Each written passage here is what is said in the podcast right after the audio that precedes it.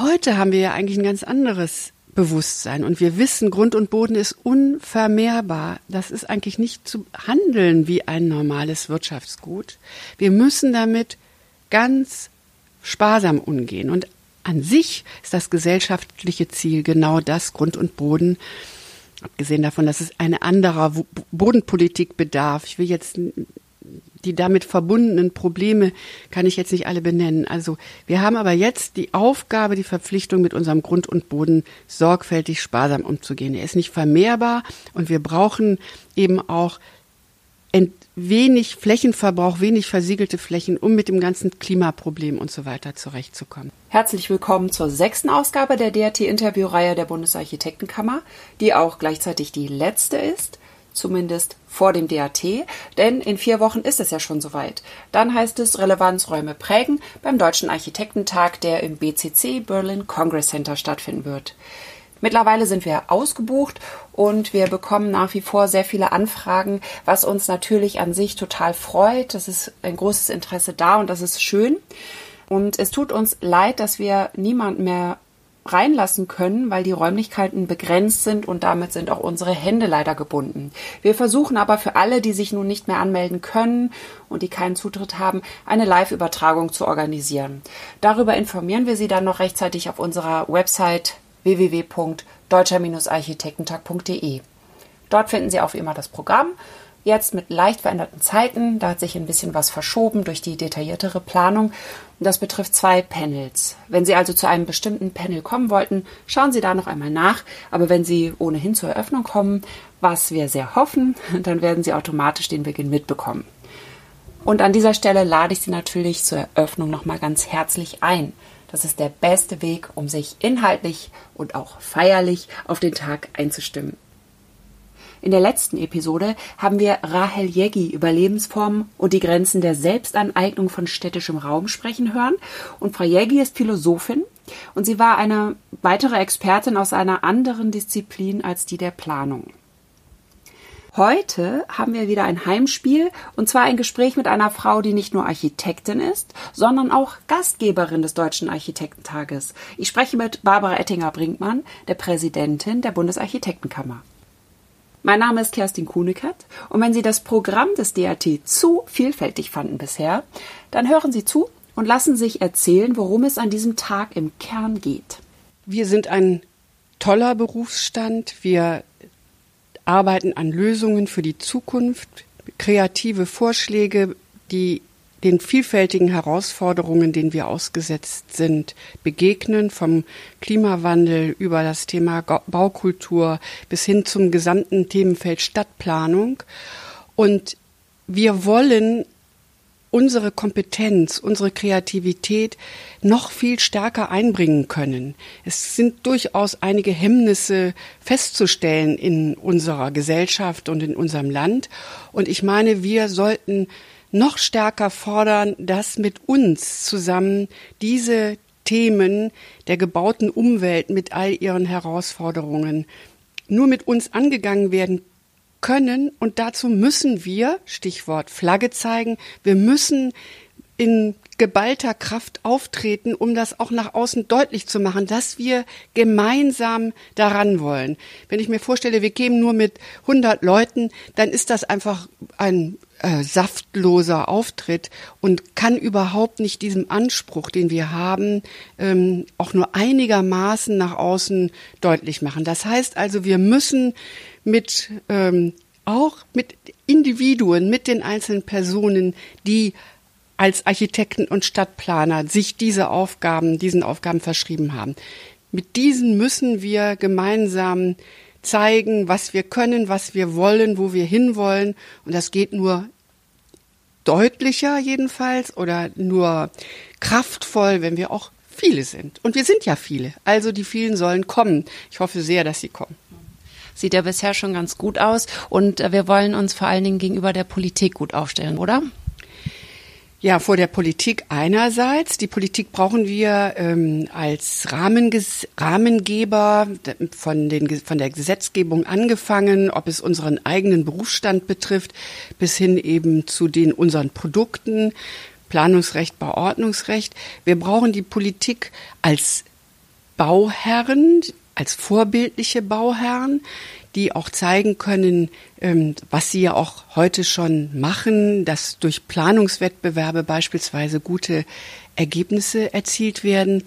Wir brauchen die Politik als ähm, ja als Voraussetzer für Arbeitgeber-Dasein in der Verwaltung, in den öffentlichen Dienst, denn wir brauchen unsere Kollegen ganz stark und massiv vertreten in den ähm, Baudezernaten, in den Stadtplanungsämtern, in den Bauaufsichtsämtern, weil da letztendlich auch die, ähm, insbesondere in den Stadtplanungsämtern, die ja Voraussetzungen für die städtebauliche Weiterentwicklung gelegt werden. Und wir brauchen die Politik, letztlich hat die Politik in der Hand, unseren Berufsstand auch zu stärken, wenn sie denn sehen, dass nur die Architekten diese komplexen Aufgaben, die sogar immer die Komplexität steigt, ja, die Aufgaben nehmen zu, ähm, dass das nur die Architekten lösen können. Also wir brauchen eine Stärkung und ich sehe zwar, dass wir unendlich viele Gesetze und Normen und so weiter haben, also es schwirren ja Zahlen, dass vor in den 90er Jahren wir mit 5000 Gesetzen zu tun haben und jetzt haben wir 20.000. Das ist ja schon gar nicht mehr richtig zu bewältigen. Deswegen würde ich mal sagen, wir haben einerseits zu viele Gesetze und da müsste man wirklich mal da sind wir ja auch dran und da machen wir auch konstruktive Vorschläge mit dem eisernen Besen durchgehen, auch im Hinblick auf Kosten. Aber vielleicht haben wir auch irgendwo noch zu wenige, denn das Thema Gestaltqualität, Baukultur ist ich finde, unverantwortlich vernachlässigt. Und wir haben ja die Politik mh, hm, bei der Davos Declaration on Baukultur 2018 ähm, gehört und auch mit der Leipzig-Charta gibt es ja auch ein eindeutiges äh, Statement, wie hoch man die Baukultur schätzt.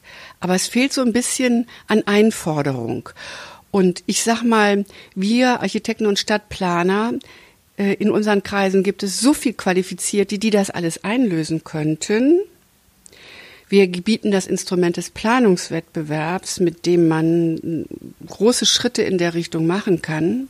Aber es gibt eigentlich keine Verpflichtung. Und ich finde, da muss der Bauherr mehr in die Pflicht genommen werden. Und ähm, da zitiere ich immer gerne Artikel 14 Absatz 2 des Grundgesetzes, das Eigentum verpflichtet und es immer auch dem Gemeinwohl zu dienen hat.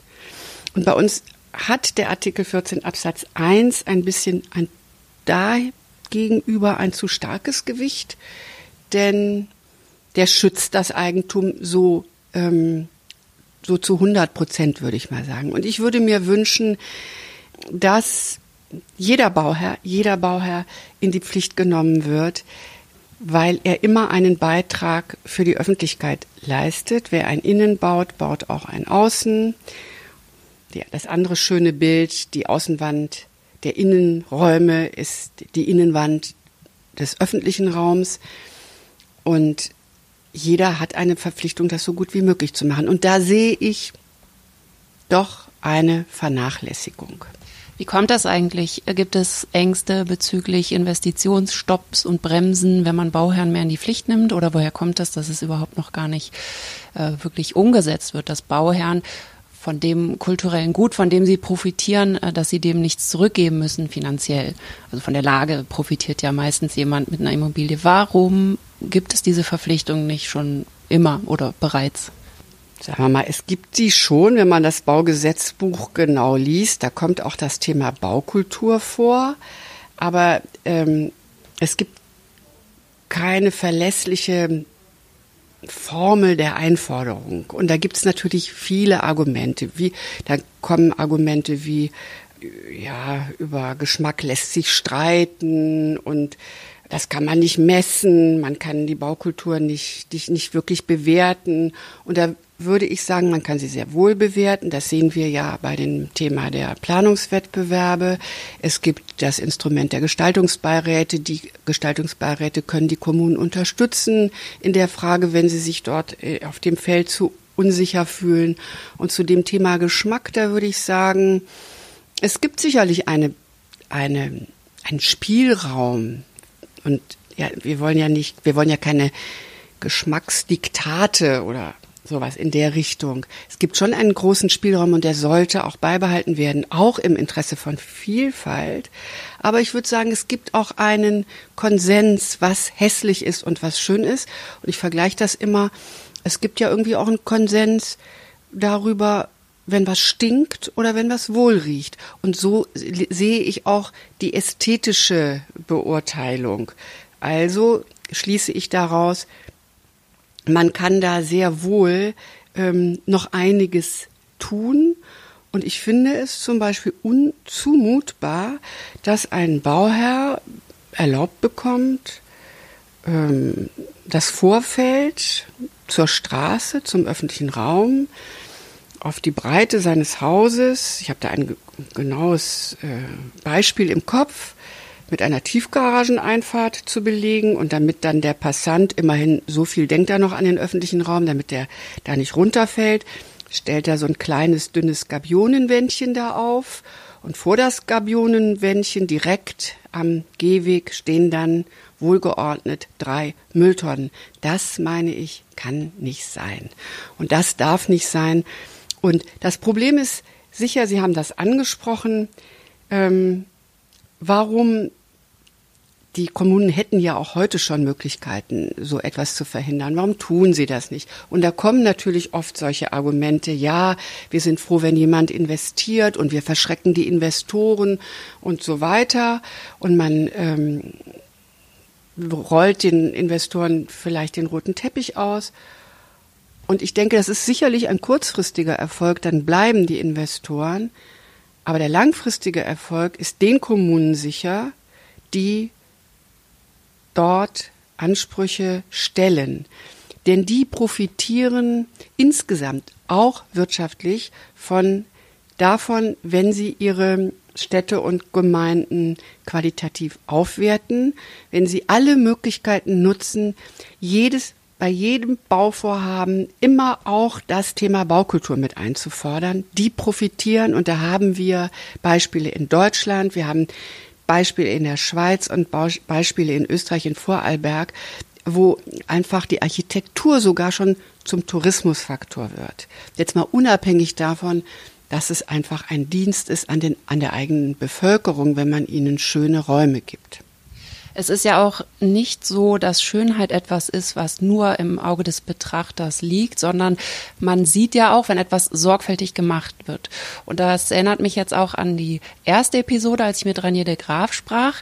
Der sagte nämlich, ähm, dass Architekten im Studium Architektur als isoliertes Thema kennenlernen und danach mit einer anderen Realität konfrontiert werden.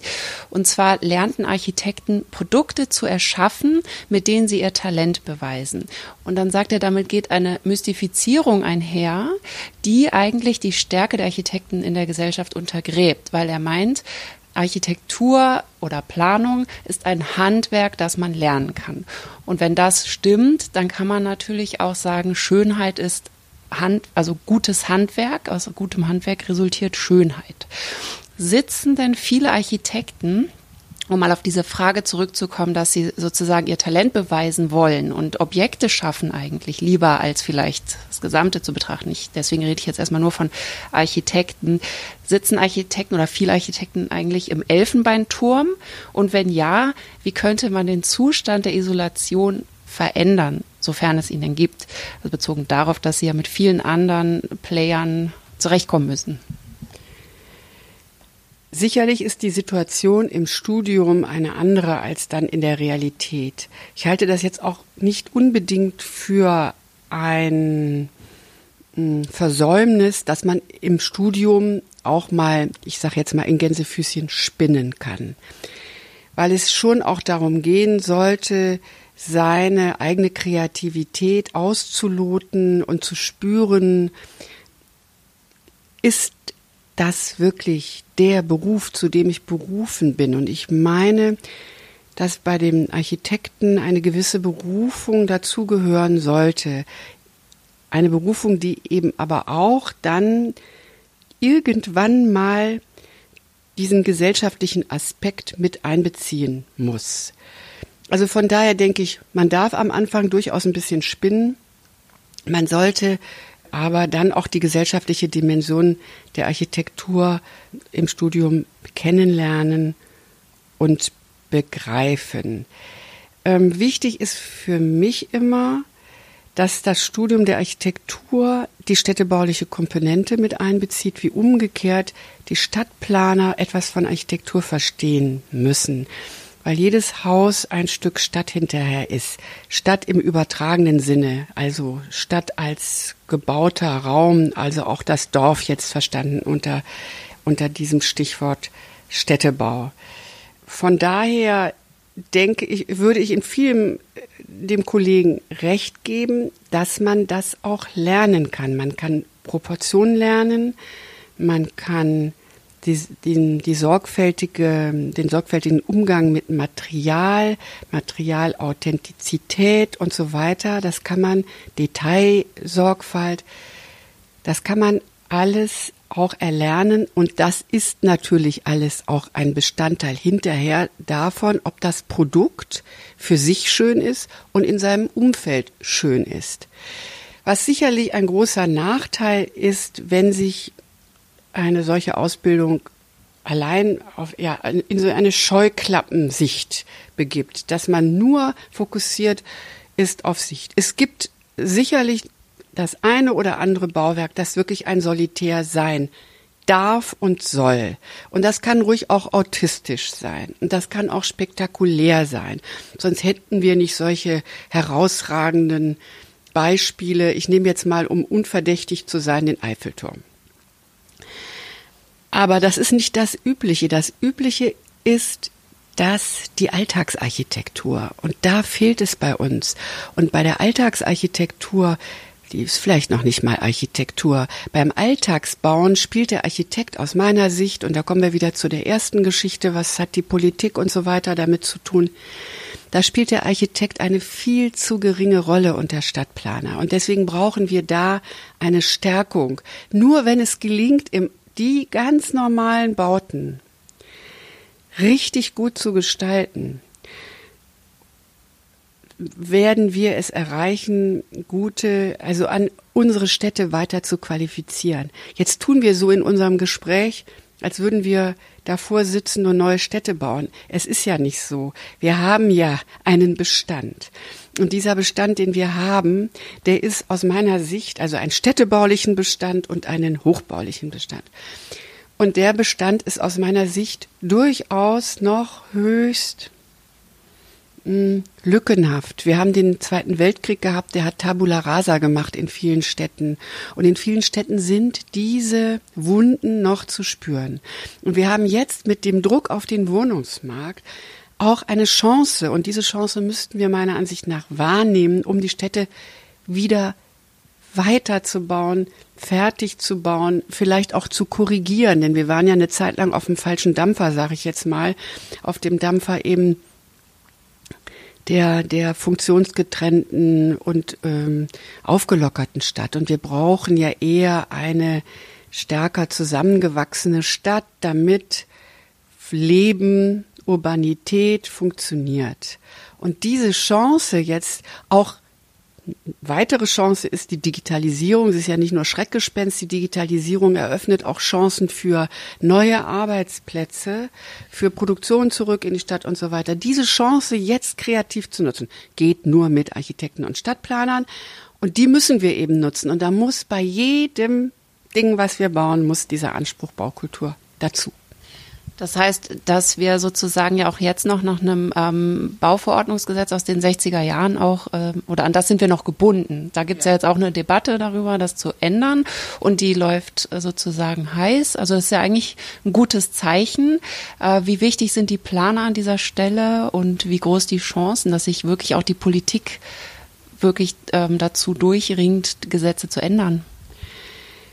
Dass die Debatte eröffnet ist, beziehungsweise das ist nicht erst seit gestern eröffnet, das ist ja nun dieses Bau, die äh, Baugesetzgebung, dieses Bauplanungsrecht ist ja in einem kontinuierlichen Wandel. Ich habe eben schon angesprochen, dass das Baugesetzbuch das Thema Baukultur aufgenommen hat.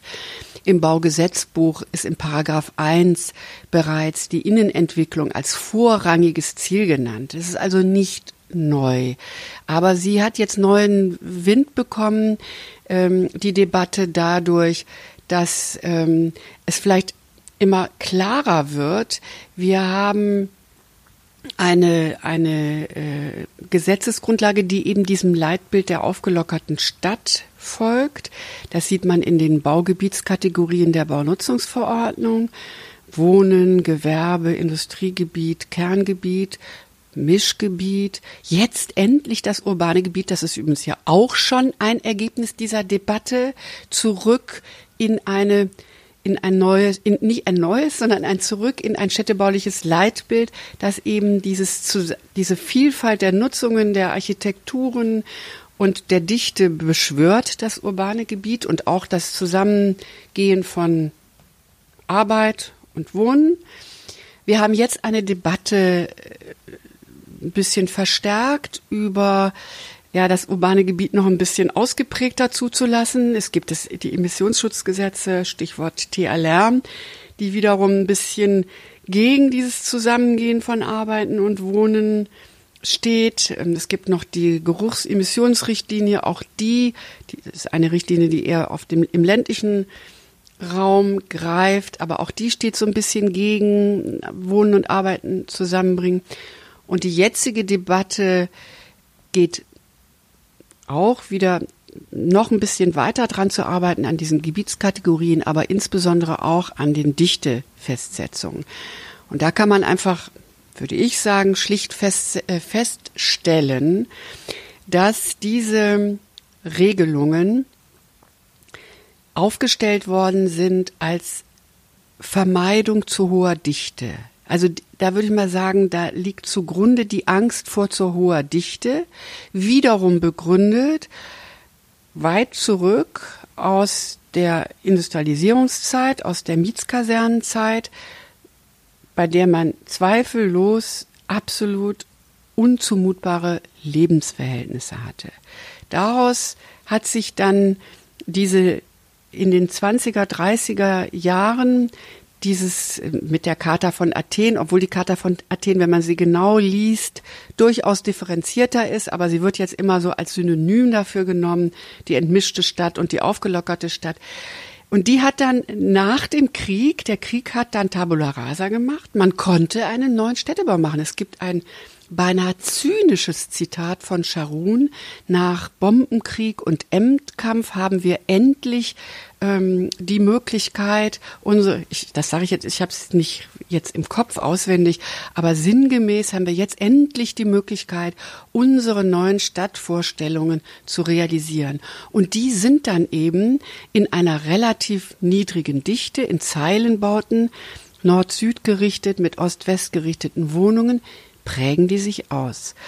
Heute haben wir ja eigentlich ein ganz anderes Bewusstsein und wir wissen, Grund und Boden ist unvermehrbar. Das ist eigentlich nicht zu handeln wie ein normales Wirtschaftsgut.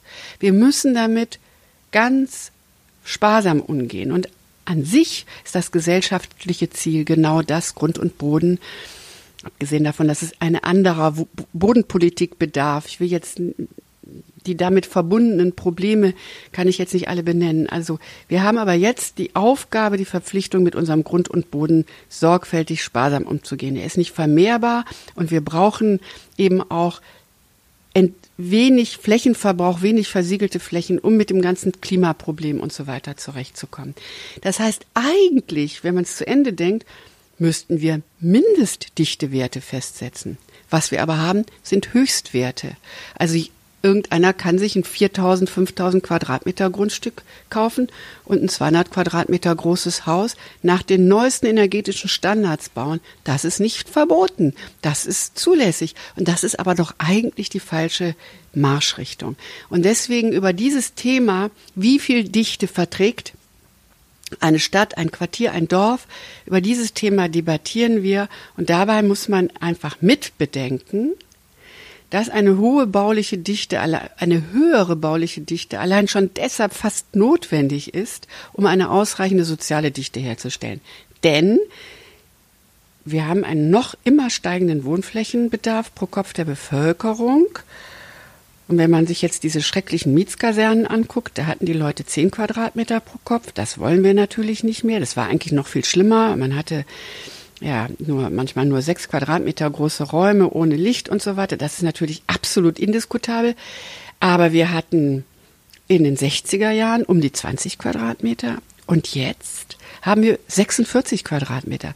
Das heißt also, auf derselben Fläche, auf der in der Gründerzeit viermal so viel Leute wohnten, hm, haben wir jetzt auch noch geringere bauliche Dichten. Ich kann das jetzt nicht ausrechnen, aber ich würde mal sagen, ähm, da wohnen ja dann vielleicht nur noch eine Person statt vier und die sollen dann die Kneipe an der Ecke und den Bäckerladen und und den Zahnarzt und so weiter am Leben erhalten, das geht nicht. Also wir brauchen auch wieder eine stärkere bauliche Dichte, um eine stärk höhere soziale Dichte zu erreichen, eine gewünschte höhere soziale Dichte.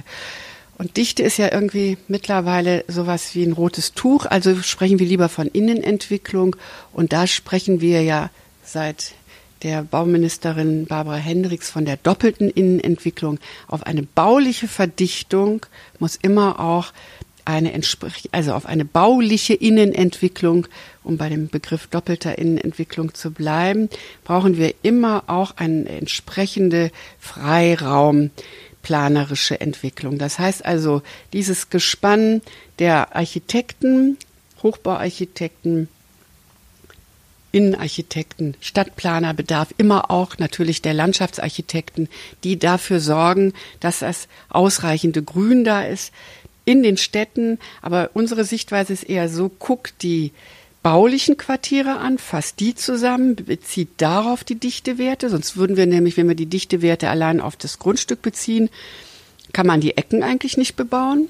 Und das ist ganz fatal für Stadt. Also bezieht dieses Quartier den Block ein und bei entsprechender Ausprägung gibt es dann sozusagen ein Äquivalent an Grünraum, der dann sowohl der Bevölkerung, den Bewohnern, den Nutzern des Stadtraums als Erholungsfläche dient, aber eben auch der Stadt selbst nutzt als Auffangbecken für Starkregen, als Grünverdunstungsfläche und so weiter.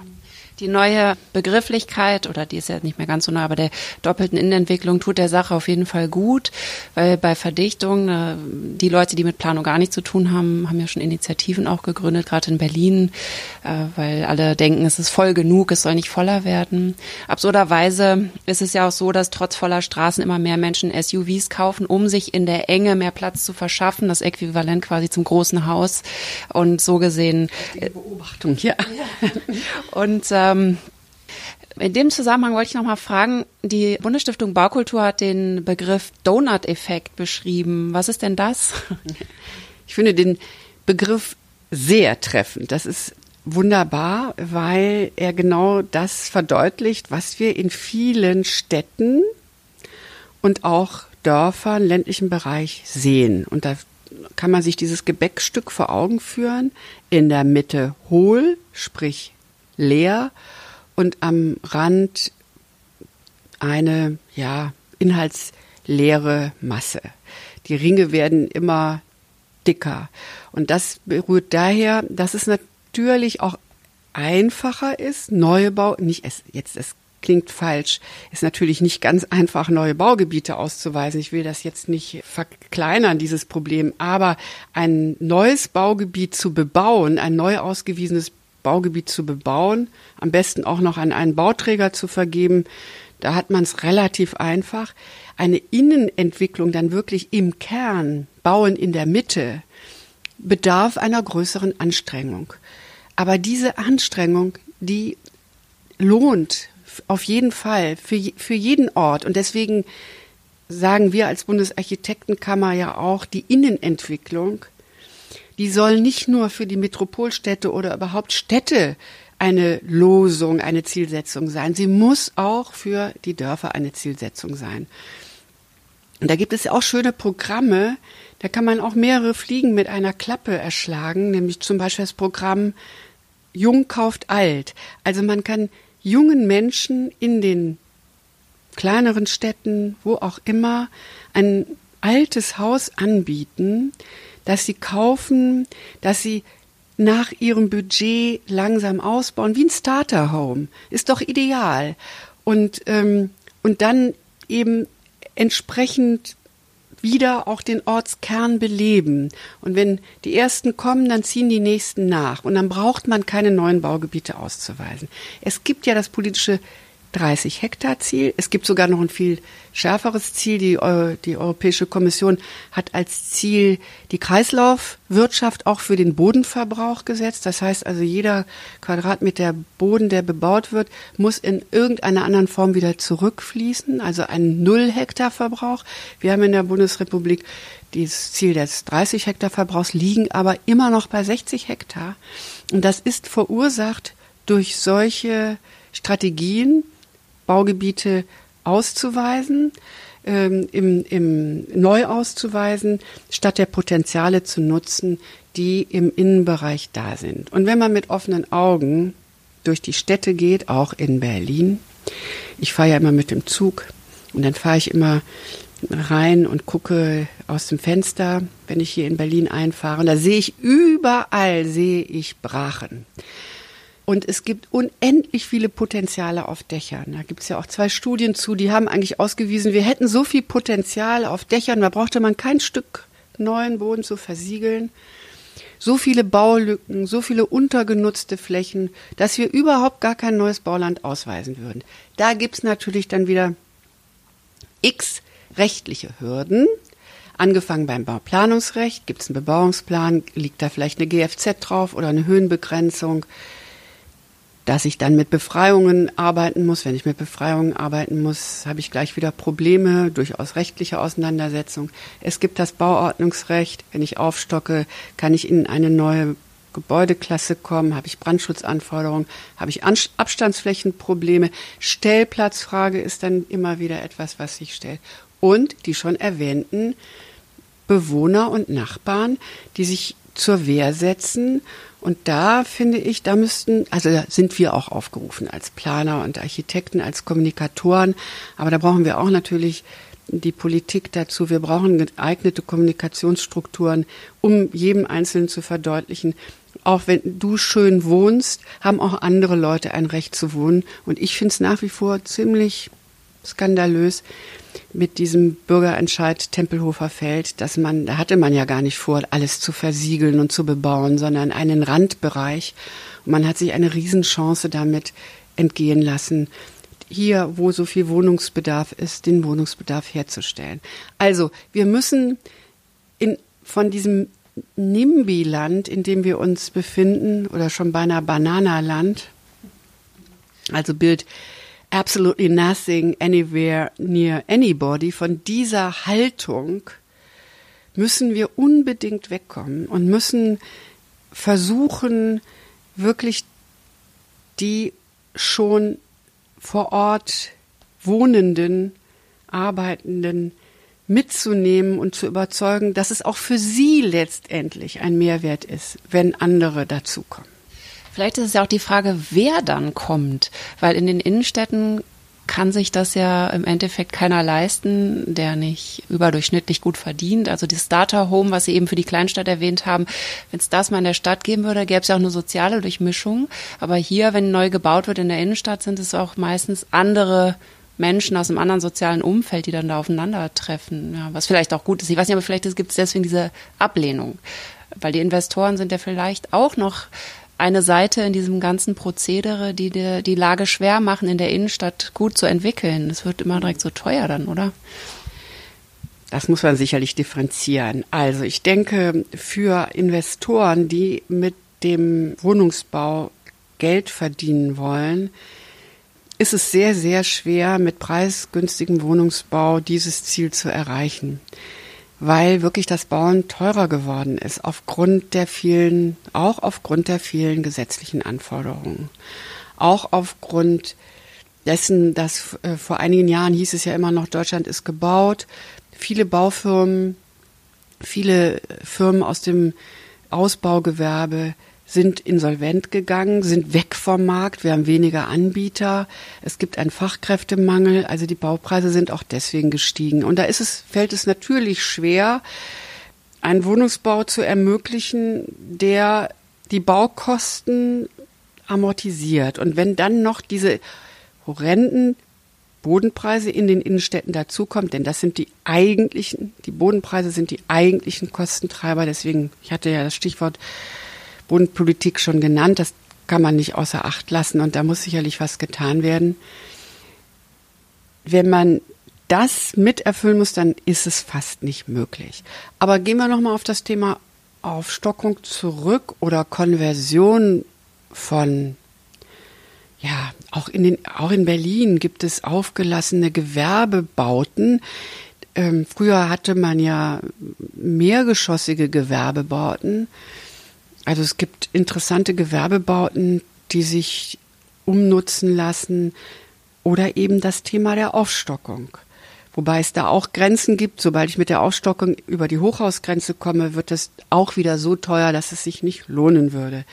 Aber Aufstockung, dann zum Beispiel in dem Zusammenhang, dass äh, die Bautechnik, modulares, vorgefertigtes Holzbausystem obendrauf zu setzen, da gibt es schon auch Möglichkeiten. Ich bin ein großer Freund davon, dass, dass man auch äh, durchmischt, was die unterschiedlichen Wohnungstypen angeht, was die Bewohnerschaft angeht. Das macht natürlich ein Quartier lebendig und gleichermaßen durchmischt mit Arbeitsplätzen und Dienstleistungen und Einzelhandel davon lebt eigentlich die, die Stadt. Ja, ich muss da an das Projekt Fritz 23 denken, die das als Baugruppe umgesetzt haben hier an der Friedrichstraße und das scheint sehr gut gelungen.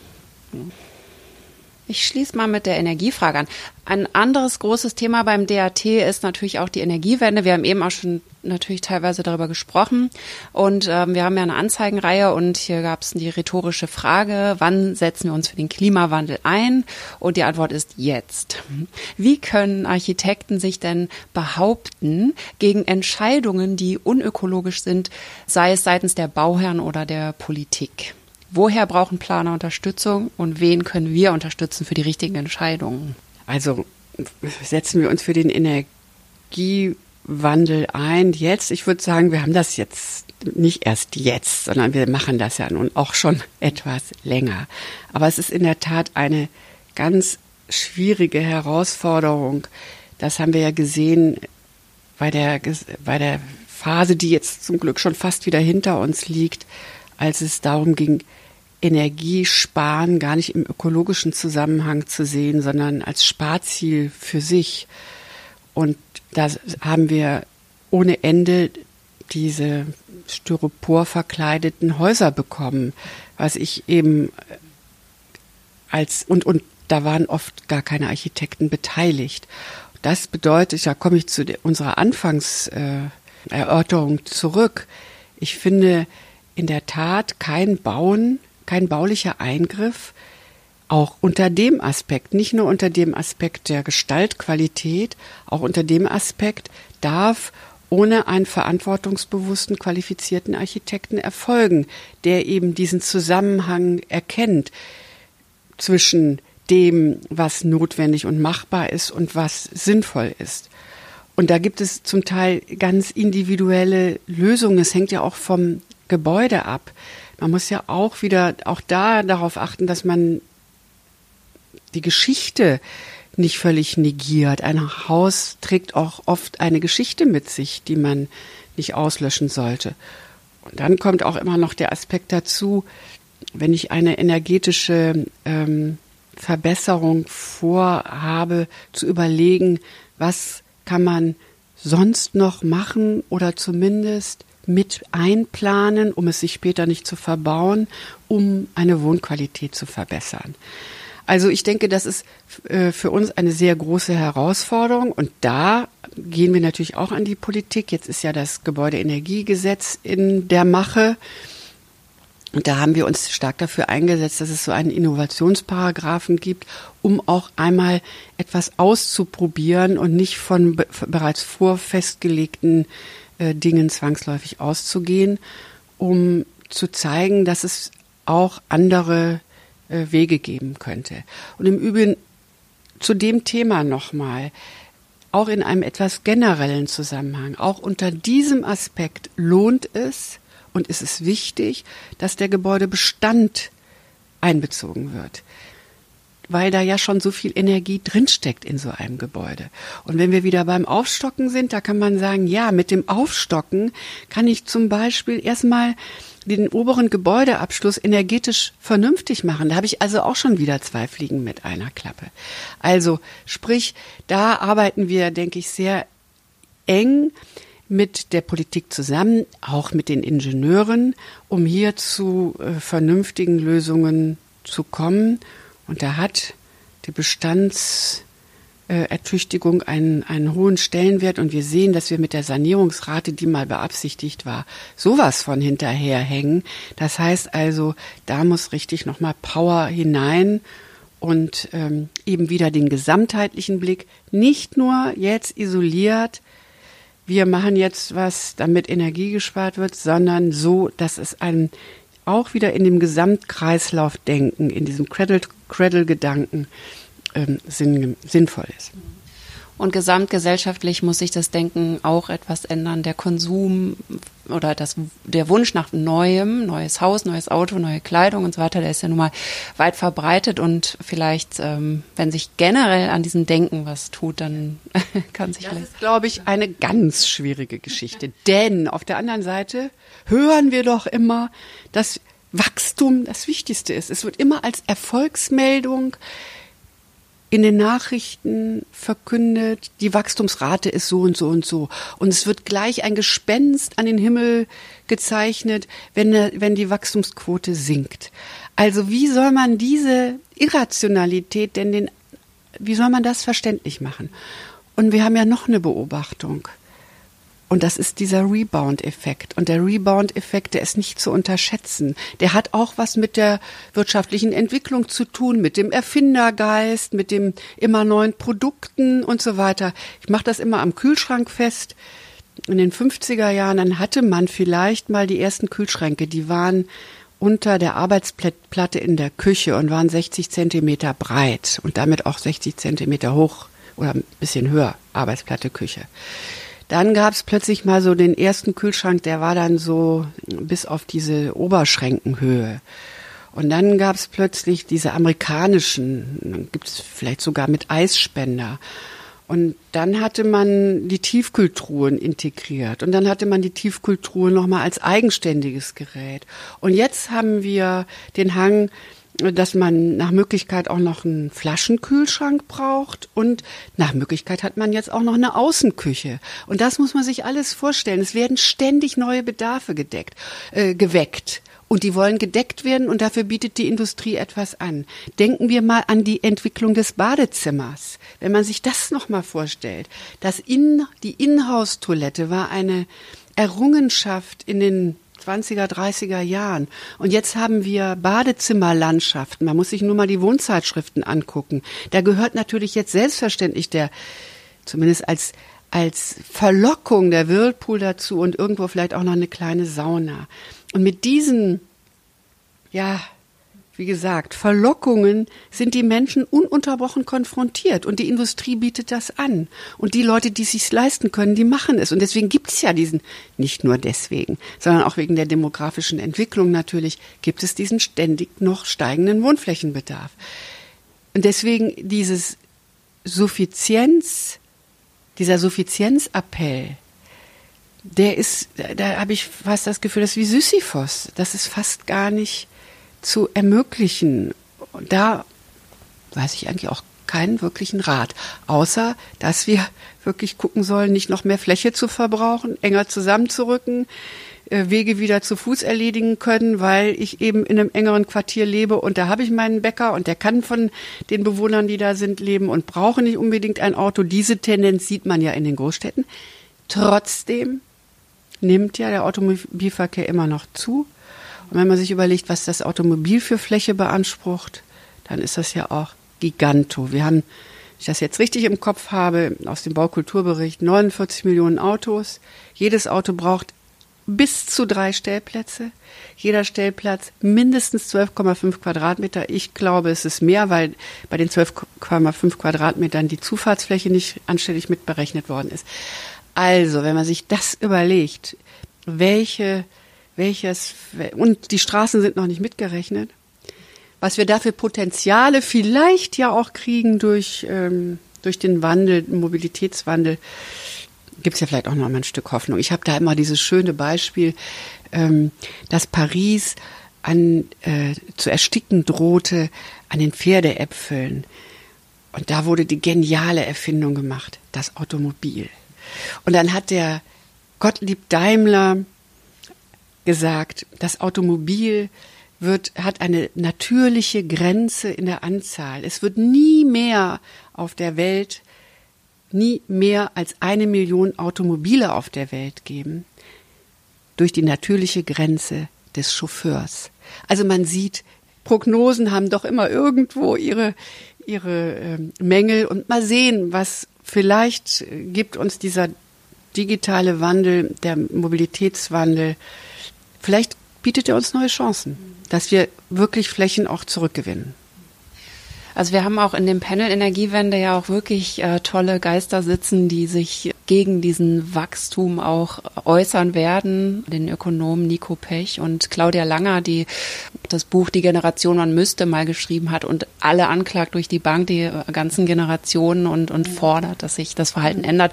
Das wird bestimmt spannend. Das ist auch eine starke Frau. Ich habe noch eine Frage zur HOI, die ja jetzt sozusagen einiges durchgemacht hat. Und man kann es so zusammenfassen, die HAI hat als geltendes Recht eine Beschneidung erfahren. Der EuGH hat entschieden, dass die Höchst- und Mindestsätze der Honorarordnung unzulässig sind. Welche Bedeutung spielt eine Preisordnung, die keine Begrenzungen mehr hat? Also, da muss ich erstmal korrigieren. Der EuGH hat nicht gesagt, dass die Höchst- und Mindestsätze unzulässig sind. Er hat gesagt, sie dürfen nicht verbindlich gemacht werden. Das ist ein großer Unterschied. Wir gehen davon aus, dass die HOI, so wie sie jetzt ist, mit allen Weiterentwicklungspotenzialen erhalten bleibt.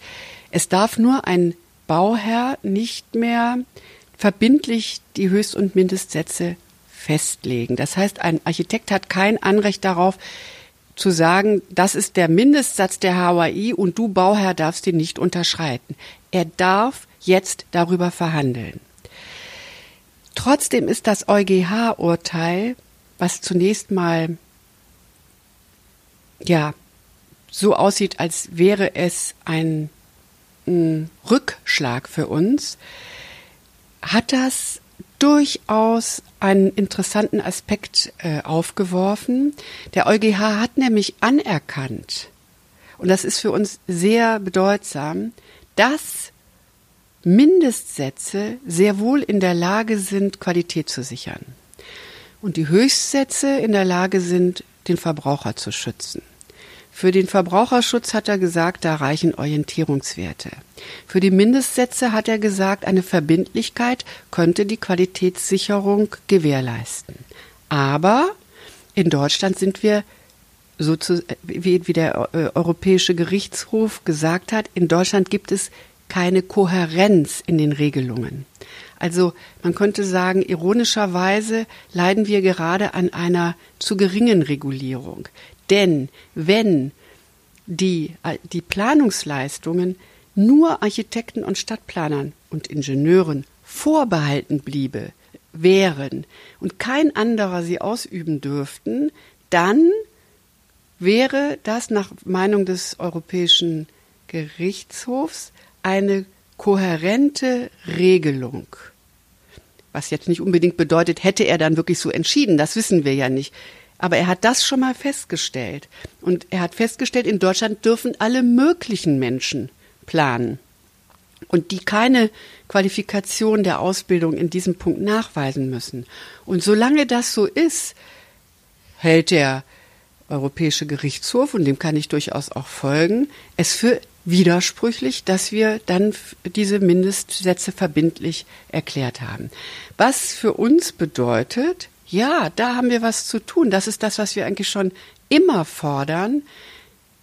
Nur die gut ausgebildeten Architekten und Stadtplaner und Ingenieure natürlich, die eine hochqualifizierte Ausbildung hinter sich gebracht haben, einen entsprechenden Berufs, äh, äh einen äh, entsprechenden Abschluss, die einer beständigen Berufskontrolle unterlegen sind, so wie wir das mit unserem Kammersystem gewährleisten, und die einer beständigen Fortbildungsverpflichtung unterworfen sind.